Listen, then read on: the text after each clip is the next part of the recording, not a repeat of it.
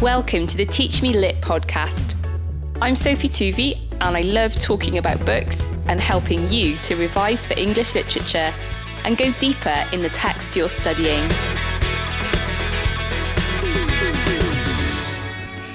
This is a To Kill a Mockingbird Vision podcast, and the character we're going to be talking about today is Boo Radley. From the beginning of the novel, Boo Radley is an outcast figure, someone who's a secretive figure, no one's ever seen him for ages. Uh, Scout and Jem are absolutely fascinated with him, and he becomes really a test case in point for how the town of Maycomb treats outsiders, people who are different. Um, from what we hear right in the earlier section of the book about Boo's history, um, his name's Arthur. When he was younger, he got in with the wrong crowd. Um, the boys uh, sort of um, created a bit of a disturbance, um, and his father, Mr. Radley, is a severely religious man. And basically, after this um, incident, um, he basically agreed with the judge that he was going to keep um, Arthur um, and make sure that he was never going to do anything like that again. And then um, it says Mr. Radley's boy was not seen again for 15 years. So Mr. Um, Radley obviously basically shut up his son indoors from this point onwards um, and presumably didn't allow him to leave the house we don't exactly know. Um, it's extremely mysterious, and that's why Scout and Jem absolutely love um, supposing about what really is going on in the Radley house. They also piece together um, various bits of gossip about Boo Radley, which again, we're not really sure how much we can believe. Um, Stephanie Crawford, who is the neighbourhood gossip, um, has said that Boo was sitting in the living room cutting some items from the newspaper. And when his father came in, he drove the scissors into his, his dad's leg. Um, pulled them out, wiped them on his pants, and resumed his activities. And he was 33 years old at that point.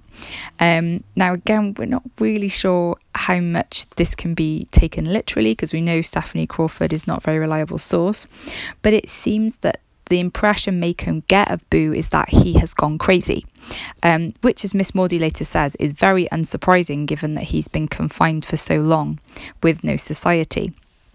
Now, when um, Mr. Radley dies, um, unfortunately, nothing really changes for Arthur um, because his elder brother basically takes over the same role um, and they see him walking into town, um, but they never see Arthur leave the house either.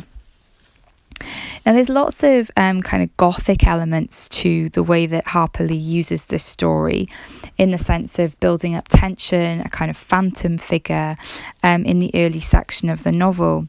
Um, and the gothic has always been a genre that explores the fears that we have, that we like to project onto a monster. We like to take things about ourselves that we don't like and put them onto a kind of scapegoat or a phantom figure um, that embodies all of those fears. And Maycomb is obviously a town that has a lot of pride, a lot of pride in itself as being um, a very righteous Christian place. Um, and Boo kind of represents everything that they want to hush up and shut up indoors. Arthur's sort of teenage rebellion for what it was um, is something they want to lock up and hide away because they want to be seen to be outwardly respectable. And the central irony of the novel is that obviously um, they fail completely in their pursuit of justice, in the miscarriage of justice that is Tom Robinson's trial, um, and in their treatment of Boo as well. Now, we see a lot in the novel about um, figures who are outcast, and obviously, as Tom Robinson's trial takes precedent in the story, um, the focus is very much on that. But what I love is the way the book is structured to return to the figure of Boo Radley right at the end. So, you know, you have a lot about Boo in the beginning and Jem and Scout and Dill trying to get Boo to come out of his house and Atticus being very, very stern with them, uh, stop tormenting that man. Um, then they get swept up in the events of the trial. Um, and then right at the end of the novel, when um, Bob Ewell attacks them on Halloween in the dark, it is Boo who um, intervenes. He's been watching, presumably as he's been watching through the whole course of the novel from behind the porch door. Um, and he grabs a kitchen knife, comes out, um, and he kills Bob Ewell, preventing him from killing Jem and Scout. Um, now, what's obviously really interesting is that when we actually meet Boo, after so hearing so much about him, um, he says very, very little. He's obviously scared out of his wits. He looks like a ghost. He's white and pale and grey, and all of the words used to describe him show that he has essentially been turned into that ghost by the way that his family have treated him and the whole town of Maycomb in their rejection of him.